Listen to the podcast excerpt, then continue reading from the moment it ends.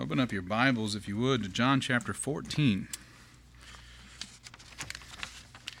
John chapter 14. We see in verse 5 Thomas speaking to his Lord and Savior. We know not, he says, Lord, we know not whither thou goest, and how can we know the way? And Jesus responds to him, I am the way, the truth, and the life. No man cometh unto the Father but by me. I want to look this morning at the subject of without Jesus. Heavenly Father, as we consider this title and we consider this subject matter, prepare our hearts for the grim outlook of life without your Son, our Savior. Help us, Father, to be an encouragement to one another and to rejoice in the fact that we don't know that existence. For those who are here and born again do indeed have Jesus Christ. We do have salvation. But help us to be tender in our approaching of this subject, for there are those among us who don't. There are those amongst our walk in life as we depart from this place who do not have Him. And we need to understand what that life looks like so that we might be better witnesses, that maybe we might be softer in our deliverance of the gospel and more mindful of that hope that we talked about last Sunday that we are charged to share with that gospel. We ask, Father, that first and foremost you'd be heard, you'd receive all the honor and glory, and Lord, that you might see fit to use such a vessel as I. We ask all these things in Jesus' name. Amen. This was our Lord's response to Thomas. Uh, I've, I've said it before, I defend Thomas a lot. So many call him doubting Thomas, but Didymus doesn't mean necessarily doubter, it means twin. And Thomas really represents a lot of the same doubts I think we would have had too. In the examples that we would give of him being a doubter, we also would likely need to see the wounds of this man that we had walked with, that we had followed for so long. And even here, he's not necessarily doubting because we find profit in the answer Christ gives. That question had to be asked so that we would have that answer. How can we know the way? He says. It's a simple question whose subject personified becomes the answer itself. The way is not a path, it's not some map, some journey dotted out with colors that tells us where the beginning is and an X marking the ending of it, but the way is a person. When we hear the question on its own, we can perceive it to mean what is the route? What is the path? It's not so hard for us to imagine then how some folks get to what is the work, what must be done, what must be accomplished that I might have this eternal security. We saw a lawyer, a certain lawyer, last Sunday afternoon doing just that. But if Jesus is the way, then it becomes a question of how can we know him rather than how can we know it. And as we consider, if you'll turn over to John 3, and consider again that night of questioning as Nicodemus approaches the Lord Jesus Christ. Let us start in verse 1. It says in verse 1 There was a man of the Pharisees named Nicodemus, a ruler of the Jews. We already know that he's a man amongst those who will tempt and attempt to persuade some of the followers of Christ, but most definitely those who tempt and put on trial Christ Jesus himself. And the same came to Jesus by night and said unto him, Rabbi, we know that thou art a teacher come from God, for no man can do these miracles that thou doest except God be with him. Jesus answered and said unto him, Verily, verily, I say unto you, except a man be born again, he cannot see the kingdom of God. And Nicodemus saith unto him, How can a man be born when he is old? Can he enter into the second enter in can he enter the second time into his mother's womb and be born? Jesus answered, Verily, Verily, I say unto thee, except a man be born of water and of the Spirit, he cannot enter into the kingdom of God. That which is born of the flesh is flesh, and that which is born of the Spirit is spirit. Marvel not that I said unto thee, Ye must be born again. That's the third time he says that in this chapter, by the way. The wind bloweth where it listeth, and thou hearest the sound thereof, but canst not tell whence it cometh and whither it goeth. So is every one that is born of the Spirit. And Nicodemus answered and said unto him, How can these things be? Jesus answered and said unto him, See, Nicodemus is asking a very similar question to what we read Thomas asking in John 14. And Jesus answered and said unto him, Art thou a master of Israel, and knowest not these things?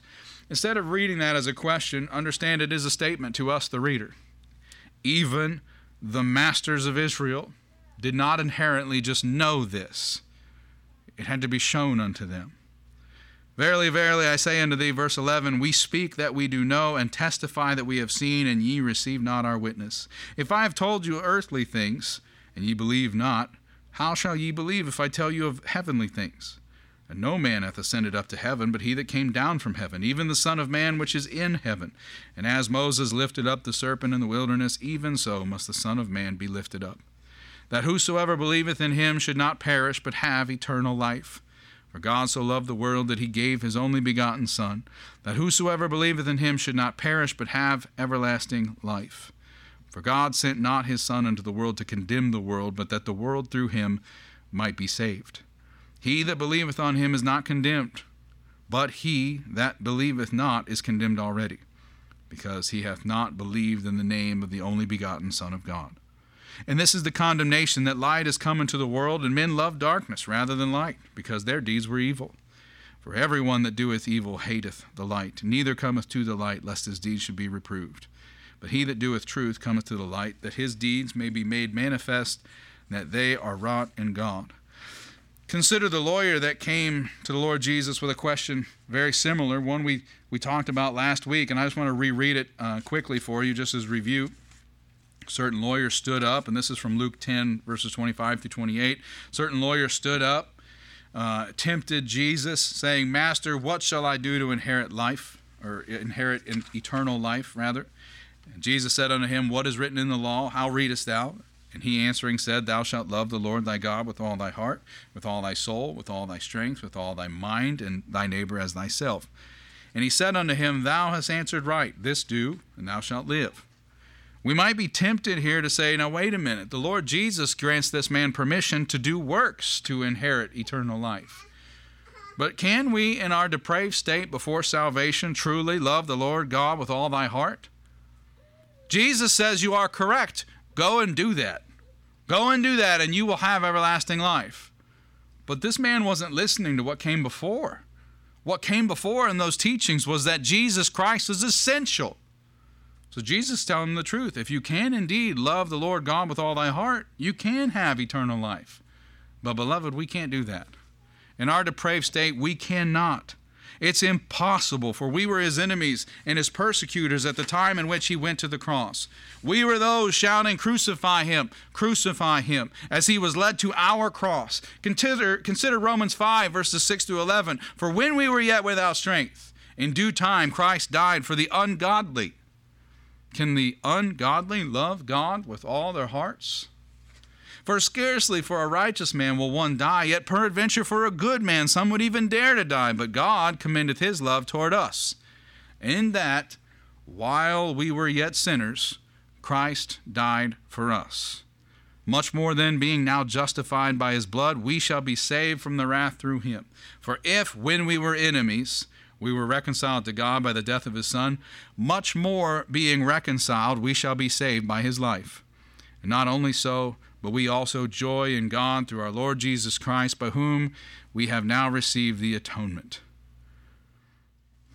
You see that mention of joy again? Uh oh. Joy, beloved. So we can't love God with all our hearts because we were, I mean, just in these five verses, we were sin, we were sinners, we were enemies, we were persecutors, we were sinners again. We needed to be reconciled. We needed to be reconciled. We needed to be reconciled. Oh, by the way, last Sunday we talked about being reconciled unto God. And we have received through our Lord Jesus Christ what? Atonement. We had to. We were never going to love him with all our heart if we didn't. So, if we did not love him then at all because we were enemies and sinners, how could we claim to have done so with all our soul, with all our strength, and with all our mind? This certain lawyer had no hope of doing this without Jesus Christ. What part of, uh, uh, of what, what is the latter part of the main verse that we're looking at in John 14 6? Or not John 14 6, sorry in that part where the lawyer was talking, the last final statement says, And thy neighbor as thyself. Love thy neighbor as thyself. Many that tempted the Lord, such as this one, were known to be exceedingly self righteous. So let's consider Saul or Paul for our answer to this part. Acts chapter 9, verses 1 through 5. We have a, a beautiful introduction to Saul. He was in previous chapters, but we really get to know his heart here as just a, a real upstanding man in the first verse of Acts 9. And Saul, yet breathing out threatenings and slaughter against the disciples of our Lord, yeah, that's who Saul was. He's not loving God with all his heart, with all his soul, with all his mind. He went to the high priest and desired of him letters to Damascus to the synagogues, that if he found any of this way, and that was their slang for Christianity, this way, whether they were men or women, he might bring them bound unto Jerusalem. And as he journeyed, he came near Damascus, and suddenly there shined round about him a light from heaven. And he fell to the earth, and heard a voice saying unto him, Saul, Saul, why persecutest thou me? Saul is actively persecuting Christ Jesus. He's called out from a heavenly light, and the voice is Jesus himself. And Saul says, Who art thou, Lord? And the Lord said, I am Jesus, whom thou persecutest. It is hard for thee to kick against the pricks. The reality here is that Saul was not compelling the followers of this way of Jesus, of Christianity, to renounce him out of love that Saul had for them.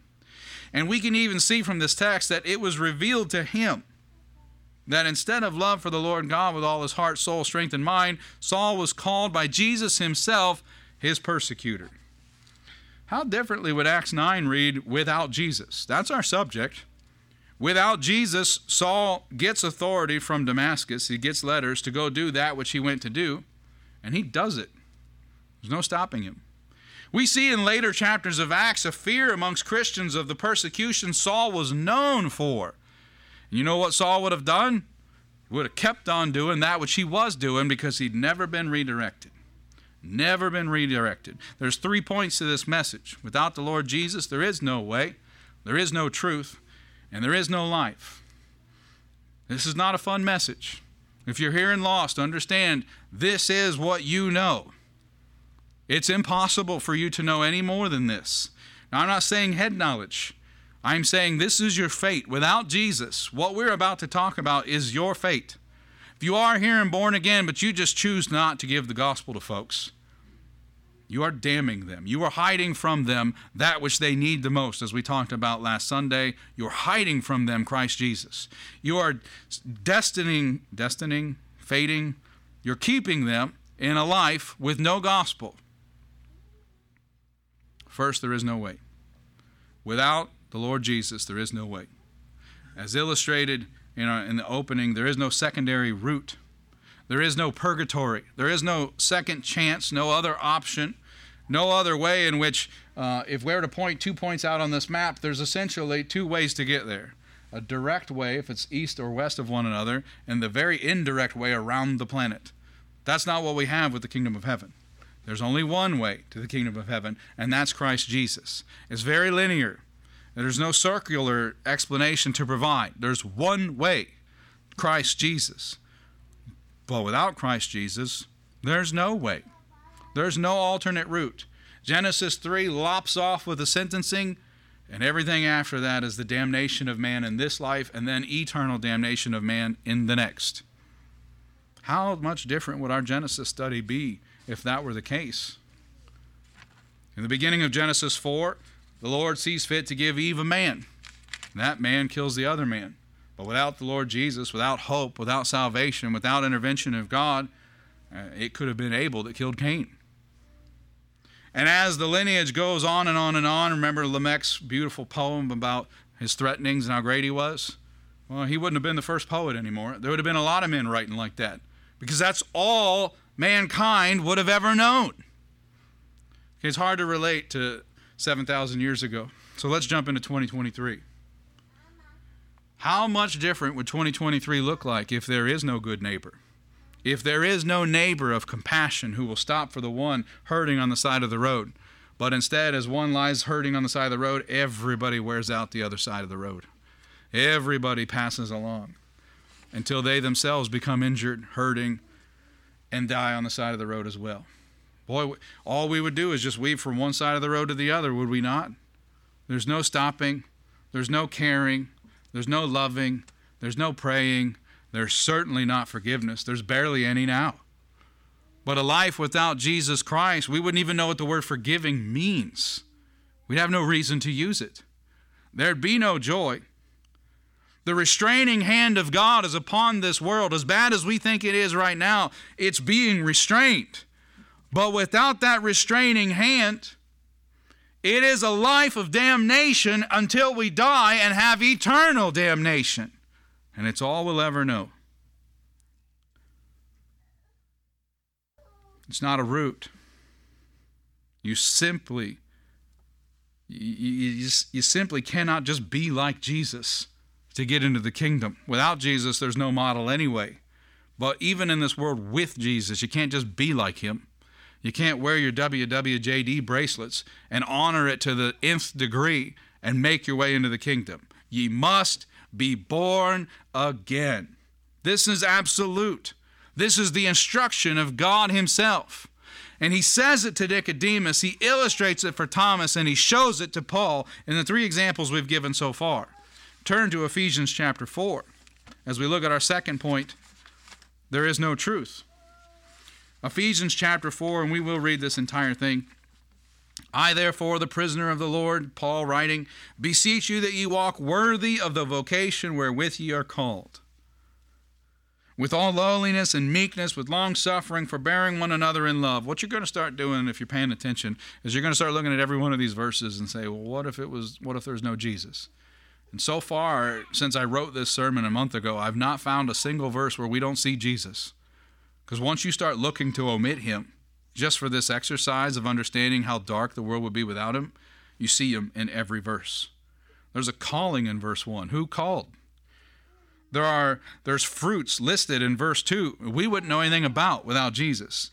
Verse 3 endeavoring to keep the unity of the spirit in the bond of peace. There be no peace without the Lord Jesus. And endeavoring is an action word.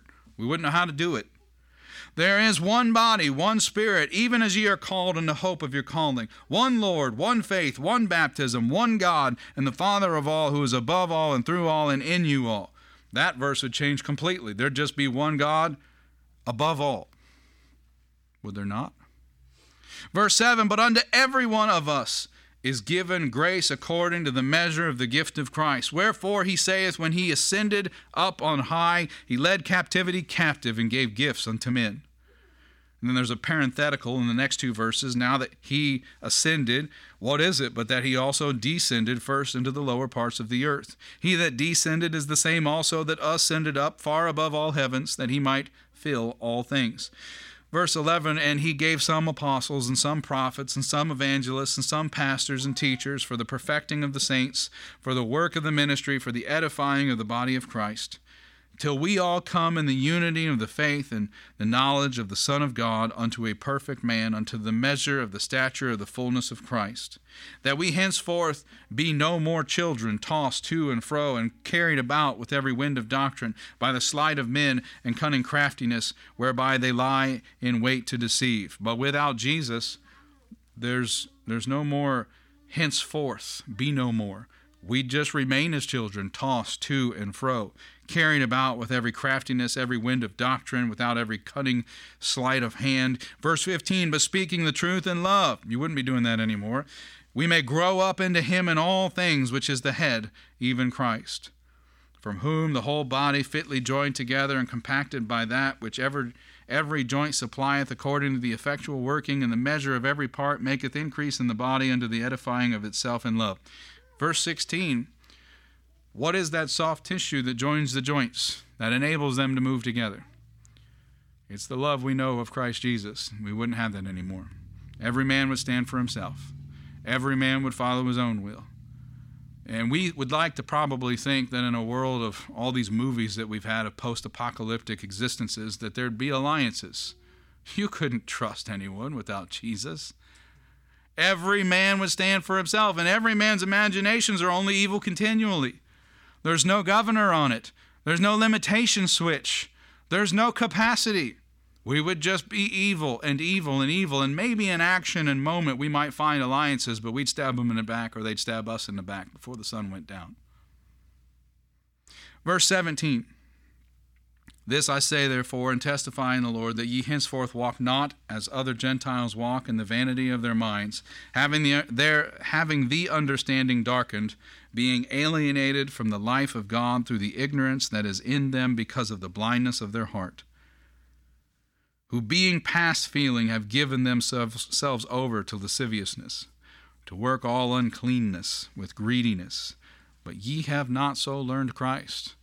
Without Christ, we could remove verse 20 because we would have never learned it. But with Christ Jesus, listen to this. If so be that ye have heard him and have been taught by him, as the truth is in Jesus, this truth that he says he is, this truth that sets us free, that we wouldn't have without Jesus. This truth is in Jesus, that ye put off concerning the former conversation the old man, which is corrupt according to the deceitful lusts. We now have no more excuses to put off this old man, because we live in a world with Christ Jesus.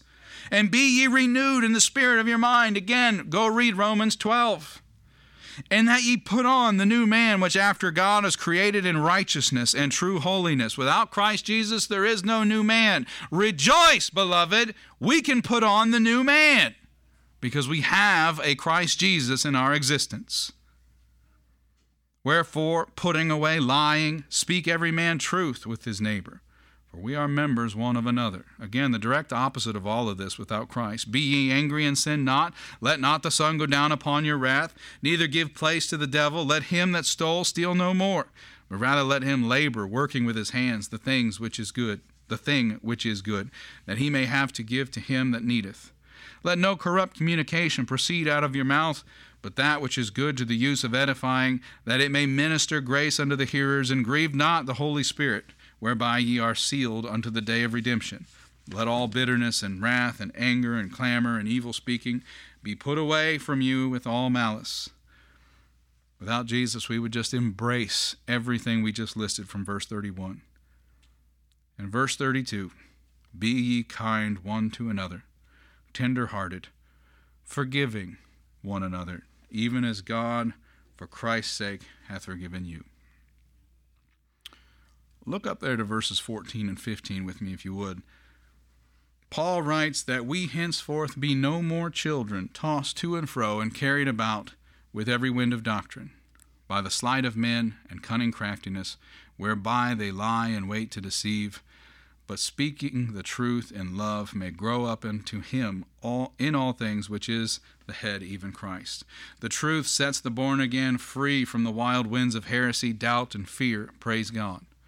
Every man is right in his own eyes. Every man. That's me, that's you, and everyone outside those doors. Every man is right in his own eyes. And there's only one Christ Jesus. There's only one truth for which we are admonished to put on. All we could speak of would be from our own flesh if there was no Jesus the former conversation that's mentioned here would be the only conversation, the only behavior available unto us which is corrupt according to deceitful lusts.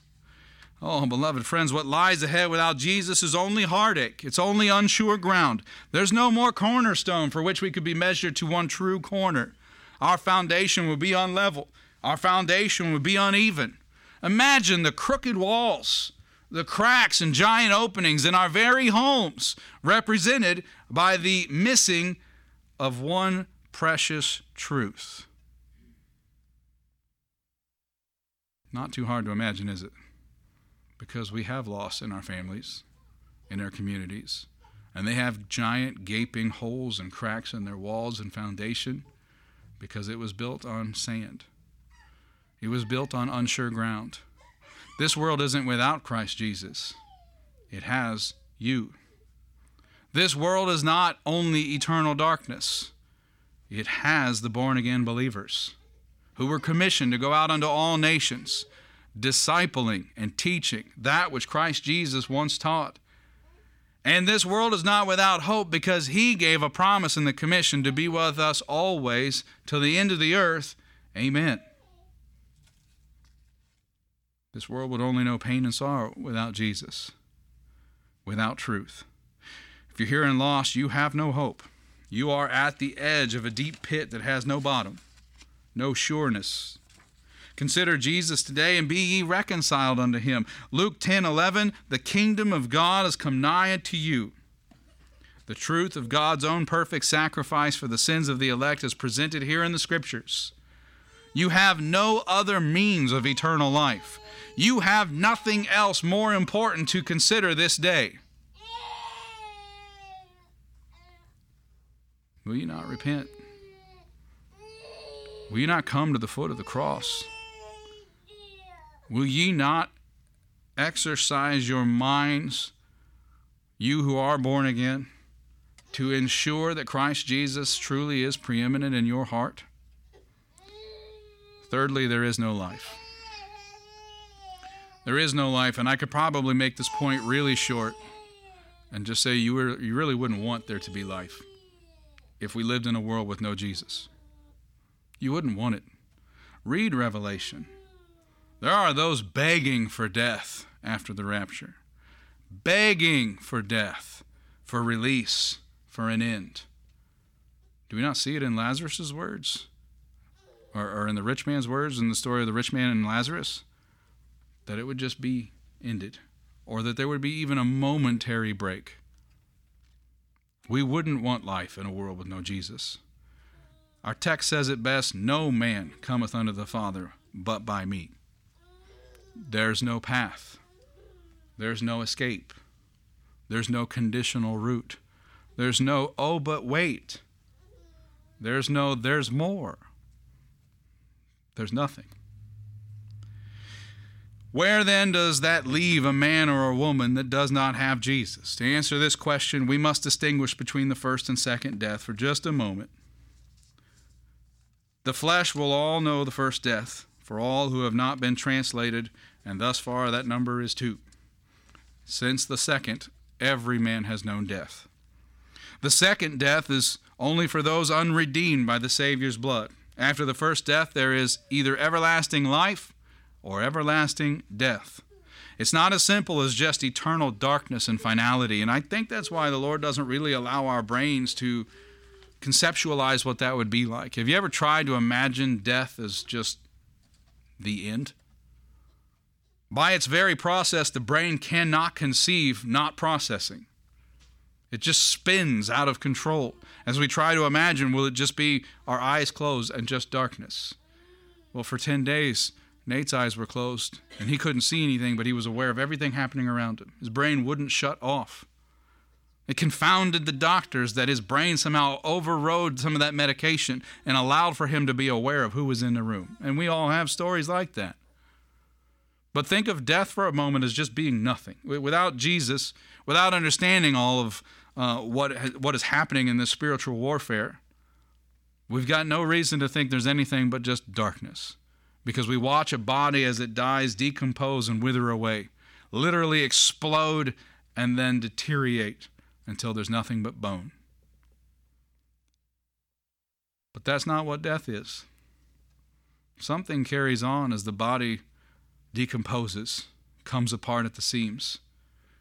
Whatever departed no longer held the body together, but whatever departed is still living, still existing. And oh, beloved friend, that's second death without Jesus. That is an eternal darkness an eternal finality, but an eternal suffering that knows no breaks, no ends. Consider Luke 16, what we've referenced already. Luke 16, verses 19 through 31.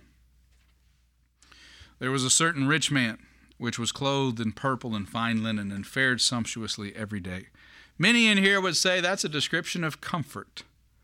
Many in here, I don't know if any in here wouldn't, would say that's more than I have. That would be comfortable. We'd probably convince ourselves we'd have no problems if we lived like that. We'd be wrong, but we would convince ourselves of that. And you'd say, Preacher, he fared sumptuously. Uh huh. He fared sumptuously every day in this life. And there was a certain man named Lazarus, which was laid at his gate full of sores, desiring to be fed with the crumbs which fell from the rich man's table. And moreover, dogs came and licked his sores. And you might even consider that to be the only relief he had from those sores, were those dogs coming and licking at them. The only approach toward healing he had was a licking of the tongue of the wild dog. And it came to pass that the beggar died and was carried by the angels into Abraham's bosom. The rich man also died. Listen how that's described. The rich man died, was buried, and in hell he lift up his eyes, being in torments, and seeth Abraham afar off and Lazarus in his bosom. There are those who immediately stop there and say, That's Baptist doctrine. You're right, it is. It's Bible doctrine. There's no pause of purgatory. There's no time that passes there. Okay, the and it, and it came to pass part is talking about the remainder of their life in this world. It is not talking about a purgatory. The beggar died and was comforted. The rich man died not because he was rich, but because he was not redeemed. He opened up his eyes in hell and he was in torments. It's written as though he'd been in torments, maybe even before he opened his eyes. And those torments are revealed to already be in progress. This is not like your favorite show getting interrupted by the president. And it comes back and says, Now we return you to your originally scheduled program already in progress. And you say, Ah, oh, I missed something. He didn't miss enough that he wouldn't make up for it. He's already in torments. And somehow he sees Abraham far off and Lazarus in his bosom. He sees the comfort that Lazarus now has. Don't know if he saw Lazarus in this life as he was begging for crumbs from his table, as he fared sumptuously. But the beggar did not. But now the rich man cries and says, Father Abraham, have mercy on me and send Lazarus that he may dip the tip of his finger in water and cool my tongue. I want to give you some descriptives there. In this life, Lazarus was a beggar and he had sores licked by dogs. Do you think his hands were clean? Now, I'm not talking he ran them under some water. I'm talking COVID clean. Remember three years ago when somebody waited outside the door of the bathroom with a gun to send you back in to wash your hands again? Because if I'm going to drink water off your finger, it ought to be clean, or I'm probably not going to do it. But I don't see this rich man in purple caring too much about the dirtiness or the cleanliness of this beggar's finger anymore. See, those are some of the cares of this life, are they not? He no longer has those cares. He's wrapped up in something bigger now. We don't see him talking about clothing, asking for a cell phone, asking for some distraction like we fill our lives with in 2023.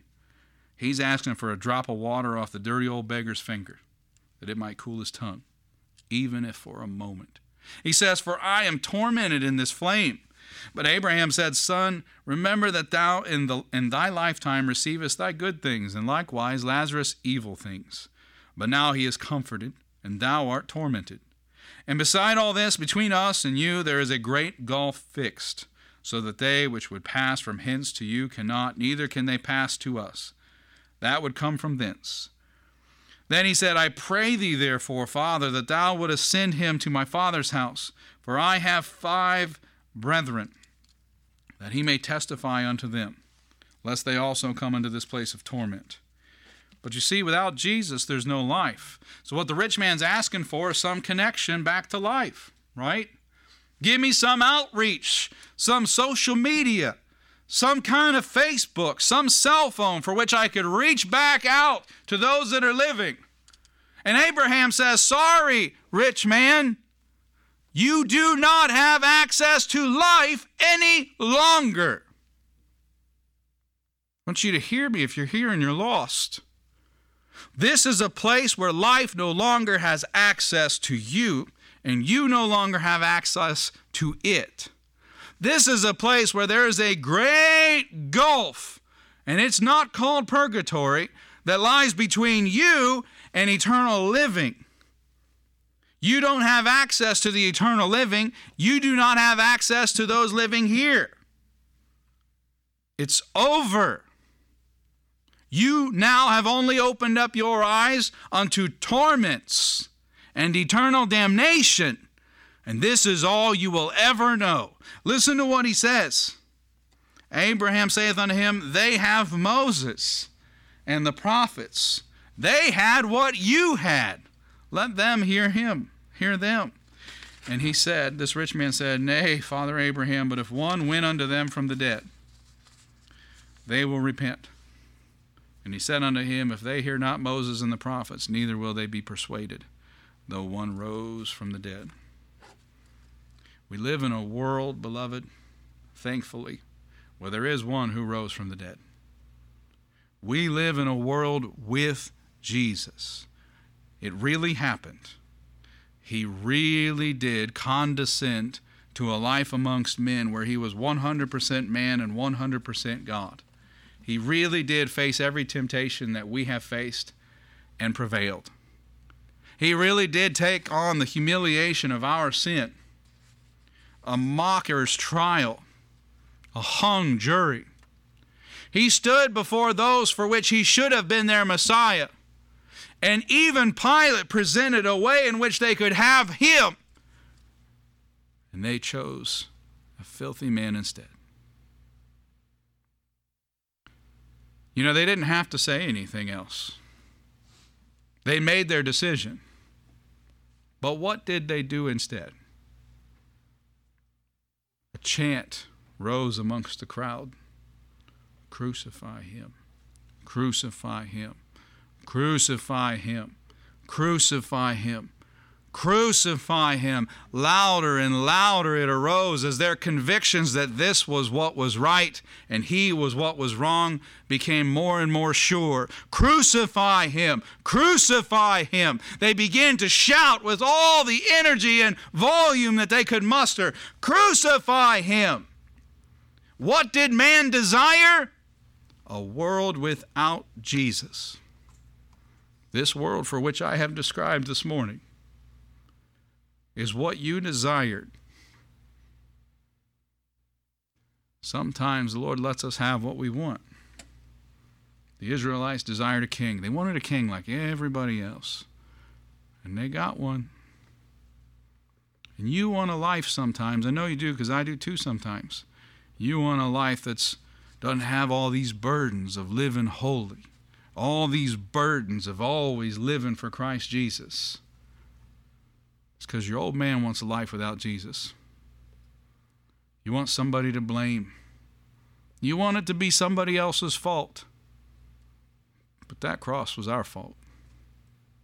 If you're born again, that cross was your fault. You want it to be some chief of sinners. Oh, Paul confesses to be chief of sinners. Good, it was Paul's fault. I'm glad that my name's on it too, but it's Paul's fault because he's worse than me. I don't think that's true. His sin's getting easier and easier, beloved. You don't get a scapegoat other than Christ Jesus. He is the perfect sacrifice. He is what that scapegoat pictured. Don't throw the phrase scapegoat around too too freely. It's biblical. That goat bore the sins of the people. Without that goat, Without our Jesus, we would only know misery. We'd know no truth. We'd have no life. We'd have no way. This rich man is still knowing those torments. Maybe he's still pleading. Oh, Father Abraham. Maybe he pleads with every born again believer who enters into the kingdom. Oh, would you just send that one? Oh, that rich man, he wishes there was a purgatory. He wishes there was some hour for which he could confess his faults and embrace Christ Jesus. The other malefactor that hung on the cross that day, he wishes there was a purgatory for which he could ask that other malefactor, Tell me again about Jesus. The one who said you'd be with him in paradise this same day. What was the difference between those two men? What lied in between them? Jesus.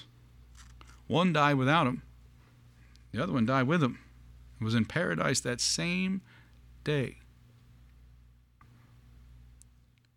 This rich man also has an awareness of his deserving of that torment. He references his brethren. He says, Oh, they're going to end up here too. There's nothing stopping them from being here too, lest a dead man rose. Think about his perspective. He's already in hell. He's already in torments.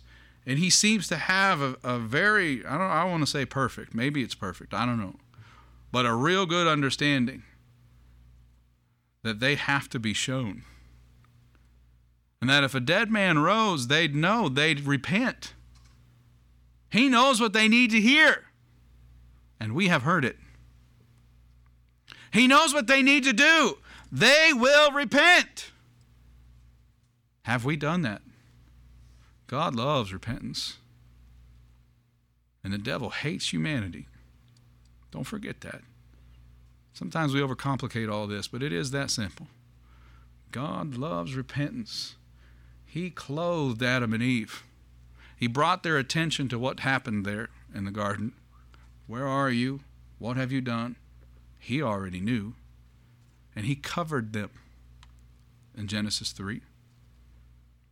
Yes, there was a, a chastening. And yes, there was a falling that impacted all of mankind. But he spoke of the tree of life before the end of that chapter. He immediately, in the way it's written, sought counsel with himself for how this could be turned back, for a path in which the sinful could be washed clean. There was only one way. There's only one truth. There's only one life. What he tells Thomas there in John 14 was true all the way back to Genesis 3. There's only one way. The reason in our Genesis study that Jacob's sons were wrong, and Jacob's been wrong multiple times, is because he tries to usurp God. He tries to go about it another way. There's only one way. It will happen for us as well if we depart from him. Notice the rich man asked for momentary relief. He pleaded that someone would be sent to his father's house to give the gospel. Beloved friends, I'm here now. And before you is the gospel. Jesus Christ did those things. He suffered for our sins, He died for our sins, and He arose triumphant when it was finished. I'm presenting you the same gospel this man in hell begged would be taken to his brethren. Christ Jesus is the antithesis to your own sinful nature. He is the answer. He is real. Praise the Lord, you don't have to live a life without Jesus. Without Him, you'll never know rest. You'll never know comfort. You'll never know peace. I encourage you to wrestle with this. If you're mad about this message, I encourage you to wrestle with it, to struggle with it, to get into His Word. See if it's true. See if this Bible has the ability, the capacity to give you some other truth than what we have just confessed today. Don't put it off. We don't know what a day is. Can you measure a vapor? Can you measure the time that you have left?